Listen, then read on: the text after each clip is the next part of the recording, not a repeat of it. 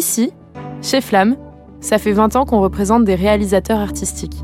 Ce métier, cette fonction, indispensable à la création d'une chanson pour de nombreux artistes, reste très souvent méconnue, voire obscure, pour le grand public.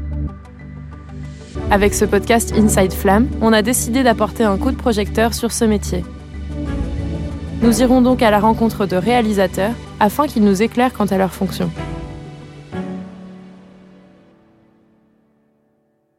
Aujourd'hui, je suis accueillie par Alex dans son studio. Il est situé dans le 20e arrondissement de Paris, à deux pas du cimetière du Père-Lachaise. Mixeur, réalisateur et souvent arrangeur, Alexandre n'a pas son pareil pour s'emparer de maquettes d'artistes et les rendre accessibles au plus grand nombre. Son savoir-faire a déjà propulsé quelques pépites sur le devant de la scène électropop française. Il a été remarqué pour sa collaboration avec le groupe Thérapie Taxi, qu'il a rencontré dans un bar en 2015. Il signe alors un premier EP avec eux, puis les albums suivants, Cadavre Exquis et Itzal. En parallèle, les collaborations s'enchaînent.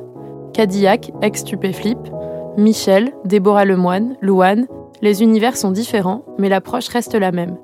S'emparer des démos, faire le tri, rendre lisible, amener les artistes vers un univers sonore qui leur soit propre. Magnifier les chansons en préservant leur caractère et leur authenticité. Un talent qui exige une culture musicale, une vision, une technicité, une maturité et une sensibilité artistique accrue.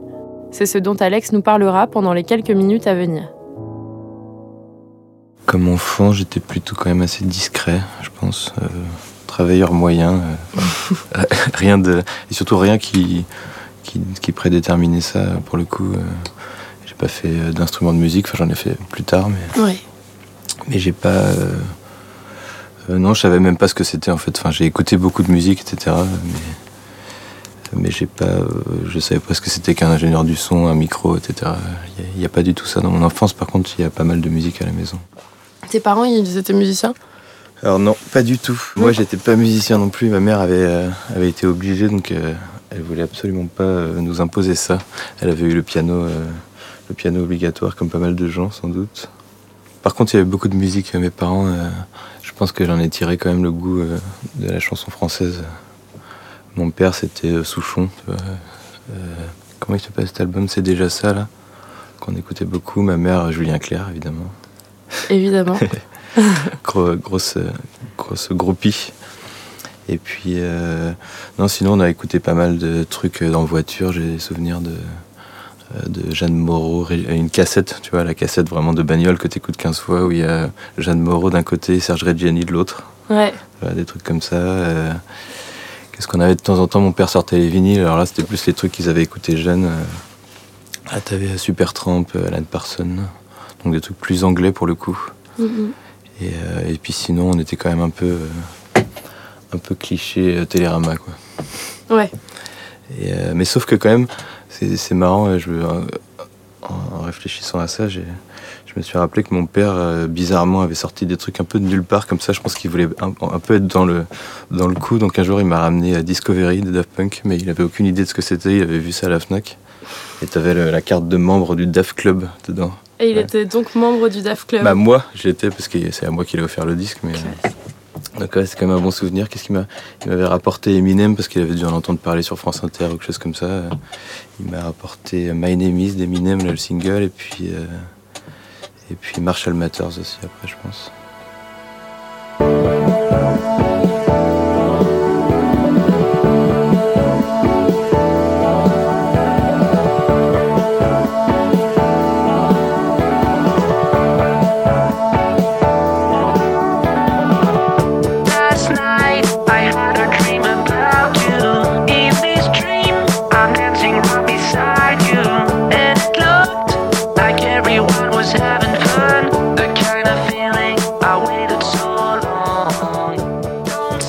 T'avais quel âge pour ta découverte des Daft Punk Je sais pas, je sais pas de quand date l'album. Euh, on doit être, je sais pas, là, 99, un truc comme ça, non 11 ans, 12 ans, 13 ans, je sais pas, quelque chose comme ça.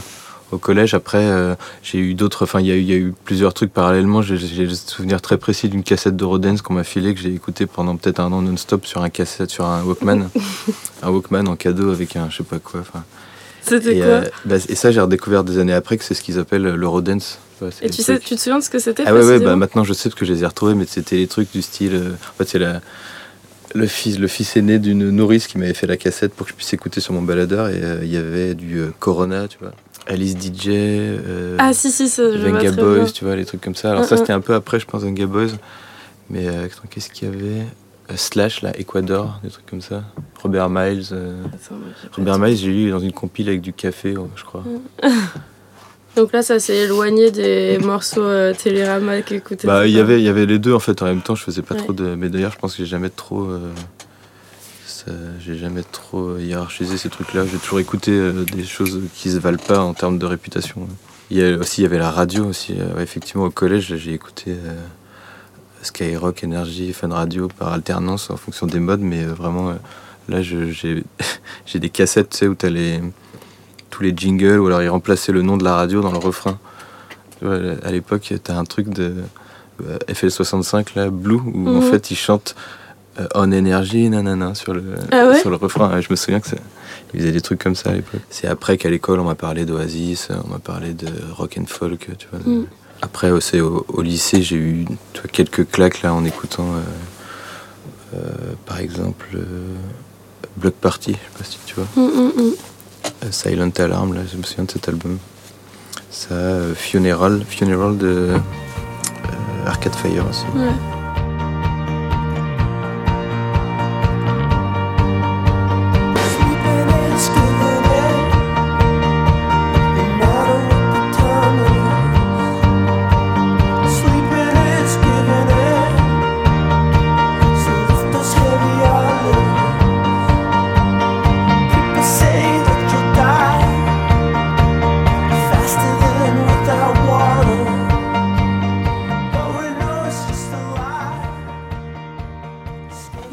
Quel moment tu commences à jouer de la musique alors Bah à ce moment-là justement. Euh, tu jouais quoi j'ai, En fait j'ai rencontré les mêmes, euh, enfin les potes qui m'ont parlé d'Oasis, mm. de, des Eagles et tout ça. On faisait un peu de gratte aussi, donc c'est là que j'ai fait un peu moins de sport, un peu plus de.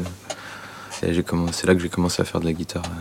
Mm, mm, et après ça, un peu la dernière étape, un peu, c'est qu'en allant faire mes études dans une autre ville, là, je rencontre une autre bande de mecs qui sont euh, pas du tout de mon milieu naturel, ou en tout cas pas, du tout de la même culture. Et, euh, et là, euh, là, en six mois, je me suis fait écraser de blues, de rock, de heavy metal, de, de tout ce qui C'était quoi comme école euh, C'était Sciences Po à Toulouse. Et là, on a fait des groupes. Après, en fait, j'ai rencontré une bande de gens avec qui j'ai joué pendant dix ans là-bas, puis, et puis ici un peu après. Hmm j'ai fait pas mal de en fait j'ai pas mal de programmation MPC et tout ça. Et c'est un des trucs aussi qui m'a mis dans le dans la prod aussi ça. C'est à dire que rapidement euh, j'ai commencé à faire avoir des projets où il n'y avait pas forcément de batteur donc euh, MPC 2500 avec les samples. J'aimais bien euh, je voulais absolument avoir toutes ces couches de son qu'il y avait dans le dans le Cubase les mettre dans le sur scène quoi. Et c'est maintenant je sais que c'était pas forcément une bonne idée mais en tout cas je ça m'a beaucoup stimuler d'essayer de trouver comment euh, produire sur scène un son correct euh, et mhm. qui soit pas non plus chiant où, euh, où tu appuies sur play et où il se passe rien. Mhm. Petit à petit, un jour, on est allé dans un studio, puis franchement, c'était pas bien, sans doute parce qu'on n'était pas bien nous, mais en tout cas, c'était plus facile de se dire que le gars avait été un peu, un peu vous avez un peu bâclé. C'était pas, c'était vachement décevant parce qu'on se disait, t'as l'image du truc, tu vas dans un studio, tu dois sortir avec un disque, c'est le. Sauf que là, on sortait avec un truc qui ressemblait pas du tout à un disque. C'était c'était pas terrible, ça sonnait pas bien. Mm, mm. Tu les as réécoutés, ces enregistrements Alors, bah, celui-là dont je parle, là, je l'ai pas. Euh, j'arrive pas à le retrouver, mais je pourrais l'avoir. Mais, euh, mais euh, c'est ça qui m'a décidé, où je me suis dit, bon, allez, je mets, je mets un peu de matos, j'achète une carte son, tout le monde fait ça. J'avais un MacBook pour, pour mes études, donc. Je vais le faire moi-même. Bah, en tout cas, je vais essayer. Quoi. Et, puis, et puis, en fait, rapidement, ça a été un peu bluffant. Je pense que j'ai été dans un moment où ça n'a pas duré longtemps, mais où les gens savaient pas ce qu'on était capable de faire avec un petit ordi. Et du coup, euh, plusieurs fois, on a été vraiment surestimé euh, pour aller jouer dans des endroits parce que, parce que la maquette était correcte, c'était pas mal. Euh. et puis en fait, on arrivait là, puis c'était bancal et tout, tu vois. Ça. Il s'appelait comment ce groupe? Ça s'appelait. Il y, y, a eu plusieurs noms, mais ce, qui, ce qui est écoutable s'appelle We Are Fools.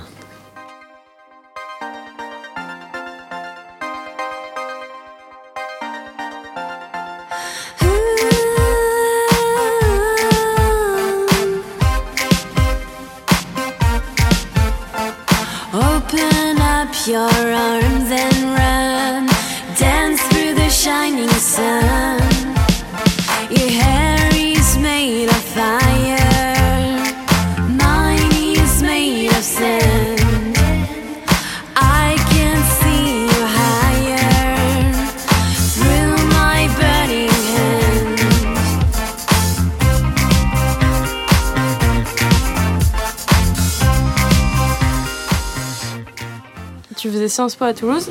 Et à quel moment T'as terminé ou pas? J'ai terminé, ouais, bien sûr. J'ai été diplômé euh, en 2012, 2011, 2012, je sais plus. En fait, j'ai quand même, j'ai fait, j'ai trouvé une petite combine à ce moment-là, c'est que j'ai, euh, j'ai, il y avait un producteur indépendant à Montreuil euh, qui avait un studio, mais qui était aussi producteur de disques de jazz, mhm. dont un avait pas mal marché. Et donc lui, lui cherchait un stagiaire, mais depuis super longtemps, il avait posté une annonce au fin fond de je sais pas quoi, Viva Street, enfin un truc. L'annonce était perdue, mais je suis tombé dessus. En gros, ça disait que le type cherchait un assistant en partie administratif, et puis qu'il y avait un, il allait avoir sans doute un, boulot de de, studio. Donc tu es passé par le... Euh, qu'il fallait quelqu'un qui, euh, qui fasse un peu des deux quoi. Et euh, j'ai été assez décevant pour le type, je pense, d'un point de vue administratif. T'es pas doué en admin? Non, et puis bon, j'ai pas. finalement, c'était quelqu'un, mais comme je le dois l'être maintenant, un indé vraiment. tu sais, les indés, ils font tout, tout eux-mêmes et tout, donc il voulait toujours refaire les textes de, de com, ça allait pas. Puis j'étais pas très bon pour, pour faire la promo des trucs. Donc, euh, mais par contre, le studio, ça marchait pas mal. Donc euh, finalement, il faisait lui euh, la com de ce truc pendant que j'étais en train d'enregistrer certains artistes. donc c'était bien. J'ai pas mal appris en fait, c'était beaucoup de jazz manouche. Finalement, au bout de trois mois, j'avais déjà enregistré plusieurs fois les mêmes titres de Django parce que tout le monde joue les mêmes. Ouais mais dans des versions différentes et tout. Et en vrai, c'était sympa. Et puis, il produisait aussi euh, de la musique du monde. Et là, j'avais bossé sur un disque de Sébastien Gignot. C'était un truc trop bien, un concept avec euh, le mec avait fait 12 euh, peintures pour 12 morceaux. C'était 4 triptyques, musique malienne. Il avait invité plein de musiciens un peu world.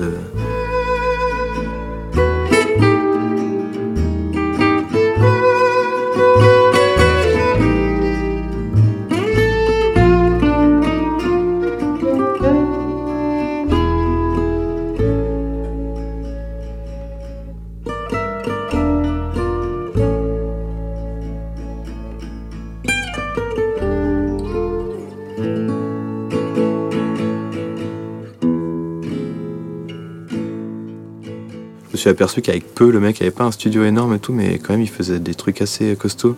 Et il faisait un peu de réal par ailleurs sur quelques trucs plus pop. Et, euh, je trouvais ça intéressant parce que c'était pas un, musicien exceptionnel et tout ça, mais il avait une bonne oreille. Et euh, en, programmant, en éditant, euh, genre je l'enregistrais quand il jouait des grattes acoustiques et tout. Puis à la fin, ça, ça donnait des trucs vraiment costauds. Enfin, je, mm. ça m'a ouvert pas mal de perspectives. Première en studio Première en studio, mais en revanche, aucune manière de gagner le moindre centime là-dedans. Euh, et, euh, et, donc, ben, je suis du coup euh, obligé de faire un stage payé, puis de trouver un boulot, mais dans ce qui était du coup un autre truc dans la musique, mais là où il n'y avait plus du tout de, de studio, c'était vraiment com et marketing pur dans, la, distribution. Et là, c'était pas très adapté, ou c'est moi qui n'étais pas très adapté, peut-être, mais, mais c'était pas génial. Enfin, c'était pas mal, hein, mais ça m'a. Mais je, en fait, je passais tellement de temps à côté à essayer de faire de la musique, d'enregistrer de, des trucs, de, c'était déjà c'était trop fatigant et, ça me paraissait contre-productif à terme. Donc euh, mm-hmm. j'ai réussi quand même à convaincre euh, euh, mes parents de me filer un coup de main pour faire une petite formation de son en leur disant bon bah quitte à quitte à faire un truc pas de top, je préférerais aller je préférerais faire une formation technique et puis travailler dans l'audiovisuel. Je, me, voyais bien en radio ou faire la régie dans un théâtre ou un truc comme ça, c'était quand même le plan. Mm-hmm. Le plan, c'était de faire ça. Mais pourtant, tu avais quand même fait un peu de studio et tu t'es pas dit à ce moment-là, ça pourrait être ça qui bah, en fait, j'avais quand même vu à ce moment-là que, que, ça, que c'était méga précaire, quoi, que, ça, que ça avait l'air ça avait l'air assez difficile. En fait, je voulais pas, euh, je voulais pas non plus. Euh, je voulais que ça soit un peu crédible parce que je quittais un boulot, j'avais un CDI et tout ça. Euh, je me mettais un peu potentiellement dans l'embarras, donc je voulais que à côté il y ait un truc sûr, je voulais apprendre un métier, puis pouvoir ensuite aller toquer à Radio France, etc. Et puis, et mhm. puis pouvoir, pouvoir faire un boulot. Quoi. Sur le coup, j'ai eu un peu peur et du coup, je me suis retrouvé en plus en stage dans un studio. Donc là, c'était à la fois très bien et en même temps, j'ai eu super peur parce que je, je voyais bien qu'assistant de studio, c'était quand même. euh, ça avait l'air assez galère. Ouais. Mais, euh, mais c'était bien parce que j'ai vu. C'est là que j'ai vu euh, ce que c'était qu'un réel, je savais pas avant. C'était où ce studio? C'était au studio de la Reine, qui était un très beau studio dans le 13e qui a fermé depuis. Oui. Et ils avaient vraiment. Laurent, le patron, là, qui était génial d'ailleurs, il était. Euh, il avait vraiment fait les choses bien. Il avait acheté beaucoup de vieux matos. On avait des mélotrons, des vieux Moog. Il y avait des tonnes de micros, de préamps, une petite console Nive, une, une énorme SSL. Là, il y avait vraiment. euh, C'était gros matos, studio cher. Donc, euh, qui dit studio cher dit pas beaucoup de séances. Mais en revanche, quand il y en a, fallait que tout soit au carré, maintenancé. Fallait faire le thé, fallait. euh, acheter à manger pour Julien Clerc à telle heure parce qu'il aimait tel resto. Il fallait acheter tel truc pour tel ingé qui aimait bien. euh, La Mhm. tisane euh, qui vient de là et tout. Donc c'était... Là, il y avait un côté un peu euh, haut de gamme qui était pas mal. Je pense que j'avais la tête et l'âge aussi, euh, comme j'étais un peu plus vieux que mes camarades. euh, ça marchait bien pour ce genre de studio. Donc, Et avant de, de commencer dans ce studio-là, tu savais ce que c'était un réel? Bah non, non, pas du tout. Et comment tu l'as découvert Bah, on m'a, il m'a expliqué, le, type qui était mon maître de stage m'a expliqué ce que c'était. Et en fait, c'était quand même assez cool, mais c'était quand même c'était un peu à l'ancienne et c'était sur des projets où il y avait de l'argent, donc c'était, c'était segmenté. Donc il y avait euh, l'assistant de studio, parfois même du coup le stagiaire. Et puis ensuite, avec l'ingé, il y avait le réalisateur qui en général arrivait un peu plus tard, euh, qui était dans quelque chose de plus. Euh, putain, je sais pas comment le définir, mais je me suis dit, euh, ce type fait tous les choix. Il avait l'air de, de tout entendre. Enfin, c'était assez. Euh, c'était clairement le poste le plus prestigieux. Ça avait l'air d'être le poste le plus prestigieux en tout cas. J'ai le souvenir précis d'un qui disait qu'il avait euh, des enfants, euh, une femme qui vivait. Enfin, ce qui n'était pas forcément le cas des ingés que j'avais vus avant. J'avais toujours l'impression que c'était un truc de. c'était un truc euh, galère ou euh, de trajet où tu, avais toujours euh, difficulté à, lier la vie et tout. Et puis là, je me souviens de Réal où ils étaient des mecs un peu plus installés dans la vie et tout. Ça m'avait. Bon, ça m'avait fait une espèce de projection. euh, Ouais, ça ça t'a rassuré. Ouais, ouais, ça- en fait, ça m'avait rassuré, mais je m'étais dit, mais par contre, quand même, putain, je sais pas comment on devient ça, quoi. Enfin, j'avais aucune idée de, de qui ils étaient, de pourquoi ils faisaient ça, de comment ils faisaient ça. C'était quoi ta première, euh, la première séance pendant laquelle tu t'es dit oh, j'adore ce que je fais, euh, là je suis au bon endroit? Euh, oh, Tu t'en souviens? Ouais, vite, de toute façon, non, mais j'aime bien être dans les studios, de toute façon. Bon, tu le sentais déjà, mais. Ouais, non, mais ça, j'ai toujours aimé être. ça- en fait, c'est cool, euh, être en studio. euh, et je dirais même que les premières fois, euh, on se contente de peu, juste le fait que quelqu'un soit en train de jouer ou de chanter, c'est. euh, ça, ça me plaît, ça, ça m'a toujours plu, ça, j'ai pas. Mm, mm, mm. Et ça me le fait toujours quand c'est la première fois que tu enregistres quelqu'un, par exemple, avec la réverb, le son que tu, tu fais, la, tu découvres en même temps la chanson, le truc. Il y a, il y a un truc qui est bien. En studio, je sais pas comment le définir, mais et surtout en petit comité, mais pas que. Mais le- quand, il quand quelqu'un est là et joue ou chante, il se passe quelque chose. Quoi. J'ai, j'ai toujours bien aimé ça. En tout cas, je, c'est pas un truc qui s'essouffle. ou- mm. donc ça j'aime bien, même si faire les prises après il y a beaucoup d'inconvénients, etc. Et, et c'est même, je suis même pas sûr que ça soit encore un métier de faire que des prises. Après l'école, en fait, je me suis retrouvé à un moment où je faisais euh, à la fois des prises euh, de voix en urbain, parce que bon, je pouvais dire que j'étais ingénieur à ce stade-là, parce que j'avais quand même fait pas mal de séances déjà, et puis je savais enregistrer une voix, c'était pas trop dur. Mm, J'étais donc là, je, je faisais déjà euh, dans des studios de rap, là, New Time Song, dans le- à gare du Nord. Et même pour euh, le, le locataire qui a suivi au studio de la Reine, qui m'a gardé comme, euh, comme un G plus ou moins, pour faire des, des prises de rap de nuit. Et là, j'ai fait ça pendant presque plus d'un an et euh, j'ai beaucoup appris. En même temps, j'ai eu peur de perdre mes oreilles aussi. Là, tout un truc, fallait écouter très fort. euh, J'étais complètement décalé. Bon, c'est- j'ai pas mal appris sur le style et puis sur tout ce qu'on peut faire juste avec un MP3 déjà. c'est- De, sur un instru et tout, c'était assez ouf. Il y a toute une culture de aller en studio avec un MP3 euh, et partir avec la chanson euh, presque mixée. tu vois. Mm, mm. Donc ça, ça a été quand même un, un bon exercice. Et en parallèle de ça, je faisais, j'étais assistant dans plusieurs endroits, à Suresnes, toujours au studio de la Reine. euh, j'étais assi- et euh, là, j'ai assisté plutôt des mixeurs, mais euh, à un certain niveau, quoi. Ils mixaient des disques vraiment, quoi, des disques. euh, ils avaient mixé des disques que j'avais écoutés. Mm. là, c'est, là, ça a été assez excitant pendant. là, j'ai fait ça pendant plus d'un an, un an et demi. Ouais. Ça, c'était très cool parce que l'un des deux avait vraiment euh, mixé des trucs qui avaient bercé mon, mon adolescence. Quoi. Donc ça, Il avait c'était, mixé euh, quoi euh, Souchon. La boulette, par exemple. Il avait mixé la boulette Ouais. Classe. C'est le genre de truc. Donc, ouais.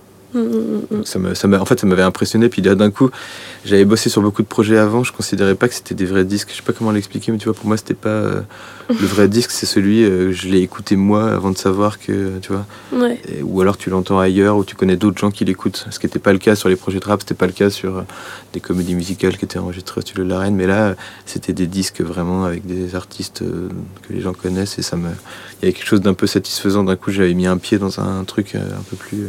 Mm, mm.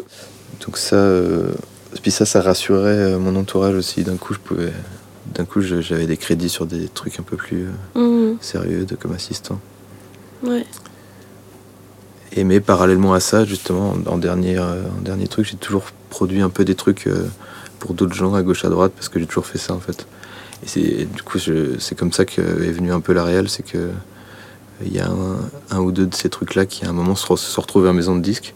Et moi, je faisais des prods hyper sérieusement, euh, en partie chez moi, en partie dans les studios où je bossais. Et, Mm. et j'essayais de faire un truc qui ressemble à ce que je voyais. euh. Et c'est comme ça que celui qui est devenu Michel s'est retrouvé chez, chez Polydor à l'époque, avec un EP qu'on a. On s'était enfermé chez moi, je sais pas, une quinzaine de jours pour faire 4-5 titres. Et, euh, le mal de mer. On n'était pas sur un bateau, je lui ai fait de l'air.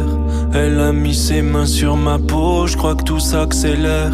On va finir dans la Merco, mais j'ai pas de Merco, viens dans la Punto. Je lève la tête, c'est le carré VIP. J'ai toujours pas de bracelet, la piste me paraît vide. c'est le premier qui m'a amené un contrat de réalisation. Je- J'avais composé un peu avant des trucs pour euh, Ritza par exemple, donc euh, de fait on était réel ces trucs-là, mais dans l'urbain on appelait ça des prods, donc moi je, je cédais des prods, euh, j'avais des droits dessus. euh, C'était. Tu les as rencontrés dans ton dans le studio qui faisait du rap Alors en part... certains oui, là euh, Ritza, je pense que c'était par Michel, et puis il cherchait toujours des compositeurs. euh, son label, un- ils étaient ouverts à bosser avec des jeunes et tout, euh, donc. euh, Mm, mm. J'avais rapidement, dès que je- après dès que j'entendais un brief pour le moindre truc, j'envoyais un titre dans la journée. Enfin, j'étais, j'étais quand même assez, assez au taquet là-dessus. Comment tu trouvais le temps de faire tout ça en étant en plus assistant? Euh, ben après, assistant, c'était pas tous les jours, mais il y avait, Ouais. mais par exemple, j'ai souvenir d'avoir placé un titre pour Ritza, un des premiers, et de l'avoir fait la nuit après une séance, euh, après une séance à Suresnes. J'avais eu le brief dans la journée, je me souviens, je, je tenais pas. C'était quoi le titre euh, eh ben, ça s'appelait Lié. Lié, I-E-S. C'était un truc avec, euh, avec un duo, avec Kenza Farah et. Ça, ça a moyennement marché, mais ça m'a, moi, ça m'a. En fait, des, tous ces trucs-là sont un peu des paliers symboliques où d'un coup tu te dis bon bah, Mm. je l'ai fait une fois, pourquoi pas une autre fois. quoi. Mm, mm. Mais en vrai, ce qui fait qu'on te considère comme un réel, c'est qu'à un moment il faut en faire une qui marche. quoi. Ouais. Et, euh, et j'en ai fait une pas si longtemps après qui a marché. Et, euh, et ce qui m'a permis d'arrêter tout le reste en fait et de faire plus que ça. quoi. C'est vraiment le. C'était Bah, thérapie ça taxi. c'est euh, c'est alors. Disons qu'à partir de le euh, thérapie taxi, du coup, je- sur lequel je tombe par hasard dans un bar, euh, j'en parle à l'éditeur de l'éditeur de Michel à l'époque, Mhm. mais sans grande conviction. Mais en revanche, euh, enfin, j'avais j'avais j'avais bien aimé, j'avais vu ça sur scène, il y avait un truc, puis ça me plaisait. Je m'étais même dit que je m'étais pas dit que ça pouvait marcher. Enfin, je- je m'étais dit par contre que c'était comme auditeur, moi c'est ça que j'aimais vraiment bien. Enfin, je trouvais que c'est à l'époque où il y avait encore pas beaucoup de trucs en français. Je trouvais ça pénible, les trucs en anglais avec de la réverb à, tout va et tout. Il y avait, j'étais déjà dans cette, un peu dans une espèce de réaction à ça et du coup le- j'avais beaucoup aimé Thérapie Taxi pour ça. Et, euh, et lui, par contre, l'éditeur les avait contactés dans la semaine, les a signés assez rapidement et, euh, et il a eu cette, euh, ce petit, ce très gros coup de pouce de me proposer de faire la réal de l'EP après parce qu'il savait que j'avais bossé sur Michel et tout. On connaissait, Mhm. il aimait bien ce que je faisais. Et Thérapie Taxi, quand tu les as entendus, euh, ils jouaient quoi? Ils jouaient leur, prom- leur premier Bah, il y titre? a deux titres emblématiques qui jouent, euh, plus certains autres, mais je me souviens que quand je les ai vus au Supersonic, euh, il y avait, il y avait Salope, que ça avait bien étonné les gens. Il y avait Coma idyllique, qui est vraiment la chanson que j'avais adorée. Mhm. Il y avait déjà, je pense, Crystal Memphis. Pour le reste, je pense que c'est peut-être des chansons qui ont disparu. Ouais. Dans une soirée parisienne, j'évacue toute ma haine et je meurs. Comme une bombe dans un concert, un soleil dans l'hémisphère, je meurs. Mon corps se déchaîne, je danse à perdre haleine et je meurs. Je suis un amoureux du vice, un putain de terroriste et je meurs. Et pendant ce temps, en fait, euh, il s'est passé un an ou un an assez tranquille où on a eu le temps de faire l'album. Ça a duré un an. Ouais. Et là, du coup, ils m'ont proposé de faire la réal de l'album après. C'était pas gagné, ils n'étaient pas tous d'accord dans le groupe, mais je sais que je sais que Raph, le chanteur, s'était battu pour ça et euh, tant mieux. C'est quel album dont tu parles? C'est Itzal, c'est euh, bah, le, le gros, ouais. Et, euh, et je- mais euh, du coup, j'avais gardé quelques trucs alimentaires marrants. euh, Je faisais des, je mixais des playbacks télé à l'époque pour des émissions spéciales, spéciales Brassens, spéciales euh, France Gall, des trucs comme ça à la télé. Ça, c'était un bon exercice. Et c'est là vraiment pour le coup que j'ai bossé le, euh, le- truc de. C'était un arrangeur en fait qui faisait ça et, euh, et là, c'était trop cool parce qu'il y avait. euh, on mixait des tonnes de, de versions de standards que tout le monde connaît, de Claude François, de machin, mais à chaque fois réarrangé électro et tout. Et en vrai, ça a été un vrai bon exercice pour tout ce qui est pour toute la partie arrangement. En plus, on travaillait souvent sans les voix et tout, donc pour le coup, là, j'ai pas mal cette année-là, j'ai beaucoup progressé là-dessus aussi. Ouais. C'est un bon exemple. Et puis, il y a eu toute cette réale sur un an, et, et à partir du moment où l'album est sorti de Thérapie Taxi, en vrai, depuis, euh, j'ai depuis, euh, j'ai pas de question de légitimité quoi sur le. Enfin, en tout cas, parce que c'est comme c'est ta question. Mm, mm, mm. Il y a à partir du moment où celui-ci a été réalisé, ben, on peut dire que tout ce que j'ai, tout ce que j'ai fait après, euh, comment dire, T'as euh, pu te présenter en- vient, vient de là quoi en fait, d'une certaine manière. euh. Mm, mm, mm. Tu choisis, tes J'ai dit oui, non à des trucs. J'ai- J'essaye de- d'intuition quand je sens que ça va pas aller, je- j'essaye de ne, de ne pas faire les projets. Ouais. Mais si- et aussi, je sais que si les conditions euh, euh, de travail, de rémunération, de temps, etc., me conviennent pas, si je dis oui, après, je, je vais, je vais être euh, pas content et frustré. Donc, j'essaie de- d'éviter ces deux trucs-là. Mais, euh, Mm, mm. mais sinon, euh, non, je sais. Enfin, je, je trouve toujours de la satisfaction dans, Ouais. dans les projets. J'ai pas besoin de, pas besoin d'adorer. J'ai pas besoin d'écouter euh, après le truc. euh, moi, comme éditeur. Ouais. Euh, Est-ce que tu sais comment les comment les, les artistes te choisissent et pourquoi ils ont envie de bosser avec toi? Euh, À ton avis, qu'est-ce que toi tu apportes en tant que réal? Quelles sont tes spécificités? En vrai, je pense que je m'adapte pas mal à la, à la place qui est laissée. Donc, euh, c'est-à-dire qu'il y a des projets où on vient me voir en cherchant euh, la solution à tout. Et donc là, vraiment, euh, je me démène pour essayer de proposer beaucoup de choses. Je mets le nez dans les arrangements. Je, je suis souple. Je... Et puis, il y a des projets, des fois, où je sens les gens hyper frileux. Ils, ve- ils veulent absolument garder leur truc. Ils sont très protecteurs. Et donc là, j'y vais vraiment par petites touches. J'essaie vraiment de me concentrer très fort sur le, la technique, le rendu final. Et, pour, et, et j'essaie de- de conserver un maximum d'éléments qui sont amenés de toutes de signatures, de trucs. euh. Mm. C'est toujours un pari sur, euh, sur ce que les gens aiment, par exemple. Il y en a certains qui détestent euh, mes aigus, le côté très large et tout. Et quand je sens ça, je fais vachement gaffe parce que je me dis que là, il va falloir que je fasse un son un peu différent que mon son naturel, un son plus rond, plus médium, Ouais. qui n'est pas forcément ma spécialité, mais j'essaye quand même de le faire. J'essaie de me, j'essaye de me démerder. Ton, ton son, il sonne comme ça en général, c'est ce que t'aimes toi À quoi il ressemble un son que t'aimes? Bah, maintenant, je suis plus en maîtrise, donc euh, je me, j'essaye plus de, de, prendre des parties de son parce que je, suis, plus au, je suis plus au clair avec ce que j'entends. Mais mon, mon son intuitif, avant même de comprendre euh, comment tout ça fonctionnait, c'est un peu euh, le gros refrain, énorme pancarte, attention refrain, et, le- et là d'un coup, il y a 10 000 pistes qui rentrent euh, après un tout petit blanc, de, tu vois, et c'est c'est quand même mon, je sais pas, c'est parce que c'est ça que je projetais, je pense, depuis longtemps. euh, donc j'ai essayé tellement de le faire qu'à la fin, ça a fini par, euh, par être pas mal sur quelques titres. Euh, maintenant, ça, je sais pas y a une spécificité, pas si c'est un atout parce que euh, il y a des gens qui détestent aussi ça. Donc euh, Mm, mm. c'est, mais en tout cas, ça peut être peut-être un peu une signature, mais mais en tout cas, c'est beaucoup de boulot. C'est c'est c'est laborieux quoi. Il faut euh, des fois des tonnes de pistes de voix processées, quantisées. Et, euh, chaque console, chaque consonne alignée, je faisais même ça à la main à un moment. Euh, je fais beaucoup de, de- il y a beaucoup de petits synthés aigus qui jouent juste une note. Enfin, il y a beaucoup de choses en fait. Ouais. C'est un peu une, il y a un truc un peu, un peu mûr de son sur le refrain, mais quand j'y arrive, souvent c'est, ça me plaît, je suis content. Et puis euh, il y a un truc qui est, qui est grand public aussi euh, à faire ça, j'ai l'impression. Pareil, tu vois, par exemple, tu me demandais comment je choisis mes projets.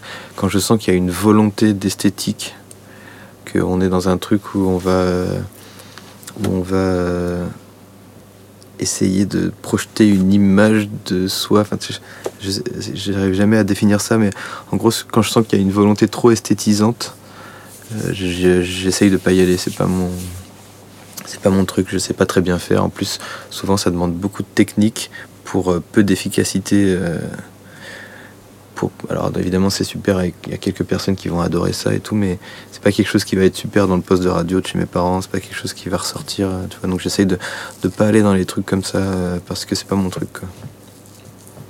En fait, c'est juste que tu te rapproches de toi, ce que t'aimes, euh, de tes goûts, quoi. Ouais, ouais, sans doute, ouais. Ouais, et puis c'est, c'est bête, mais il y a, y a cette, toujours ce, je pense toujours à l'idée que c'est, c'est un métier, qu'il y a des gens qui m'embauchent pour, pour vendre des disques, etc. Et que sans travestir les trucs, etc. Et tout en, sachant vers euh, quel public on va à peu près, il, faut que il faut, il faut toujours ce compromis, il faut que ça soit écoutable par, par pas mal de gens, quoi.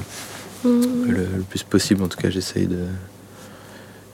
C'est une des parties. Moi, je trouve c'est une, une, des parties du boulot, c'est de trouver une, le bon compromis, la bonne version qui, qui va euh, pour, pour tout le monde, quoi. Par exemple, parfois, il faut toujours être respectueux de la personne qui a écrit et composé la chanson. Donc, euh, c'est un peu les deux boussoles, c'est-à-dire faire la version qui plaît à tout le monde, aux éditeurs, aux labels, au, public, et en même temps qui plaît à la personne qui a écrit et composé la chanson. Quand c'est pas la même chose, là, tu te bats un peu, c'est difficile et tu tombes dans un ventre mou un peu. J'ai plus d'avis, jamais je me pose la question de comment moi je le voudrais. Il y a une espèce d'intuition qui est le fruit d'un tas de trucs qui intègrent des variables qui sont pas des variables morales ni normatives. C'est j'ai pas de. Il n'y a pas de, bien et de mal, de classe et de pas classe, de machin. J'essaie juste de. d'avoir toujours conscience de ce qu'on peut en penser, de ce que tel public, de pour qui c'est joué, de dans quoi ça va transiter, est-ce que ça va être est-ce que ça va être à la radio Est-ce que ça va être en clip à la télé Est-ce que en fait, est-ce que c'est un truc écouté par des gens plutôt mélomanes sur des systèmes HD, euh, des gens qui ont les moyens et qui ont des gros casques, et des trucs? Je me pose toujours toutes ces questions-là et en, mettant en fait dans une boîte euh, une infinité de variables plus toutes, toutes les, correspondances techniques avec lesquelles ça va, ben à la fin il en sort un truc où tu te dis ah ouais ok c'est à peu près en phase avec tout ça. Plutôt ça.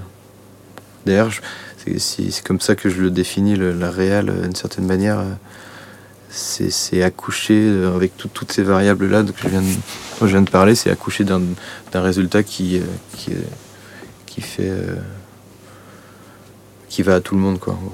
C'est quoi les moments que tu chéris maintenant et qui te font aimer ton boulot et les moments que tu recherches? Les moments que je chéris, il y a, y a, plusieurs euh, degrés de réponse, en fait, basiquement, et c'est une réponse plus enfantine, mais quand. Euh, quand j'ai quand je me balade avec ma mère et que j'entends un truc que j'ai réalisé, bah, ça me plaît. Mm. Pour le coup, ça c'est. Après, est-ce que je cherche ça? Non, parce que on peut pas. Ça arrive de temps en temps et c'est cool, mais c'est pas, ça fait pas. Sinon, euh, j'aime globalement quand les quand les artistes, ceux qui ont fait les chansons, euh, sont contents. Quand je le vois que ça leur plaît, ben, ça me plaît. Mm-hmm. Je cherche ça. Enfin, voilà, je cherche. Je cherche. Euh, l'idéal, c'est quand tout le monde dit que c'est super. Voilà, réponse d'enfant de 5 ans, mais, en gros, voilà. Ton rapport au matériel numérique, analogique, est-ce que tu es un collectionneur? Pas trop Pas du tout. Je suis pas du tout un collectionneur. Euh, j'ai, euh, par exemple, pas une, pas une seule belle guitare. J'ai vraiment les standards de base. Euh, j'ai pas de beaux instruments. J'ai des machines qui coûtent un peu cher et qui se décodent pas, mais c'est parce que je peux pas m'en passer.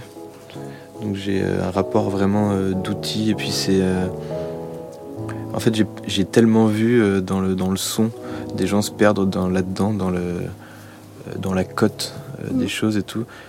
Mais sauf que entre la cote et la valeur, entre les valeurs marchandes ou la valeur d'estime et, la capacité et les valeurs de production des outils, là, il y a un tel gap là maintenant. C'est-à-dire qu'on peut acheter un, compresseur, un truc qui a un grain superbe à 7000 euros, mais il ne va il ne va pas me, permettre de faire grand chose. Et voire même, il y a une chance pour que si je le mette sur la voie des artistes avec lesquels je bosse, ça les gêne.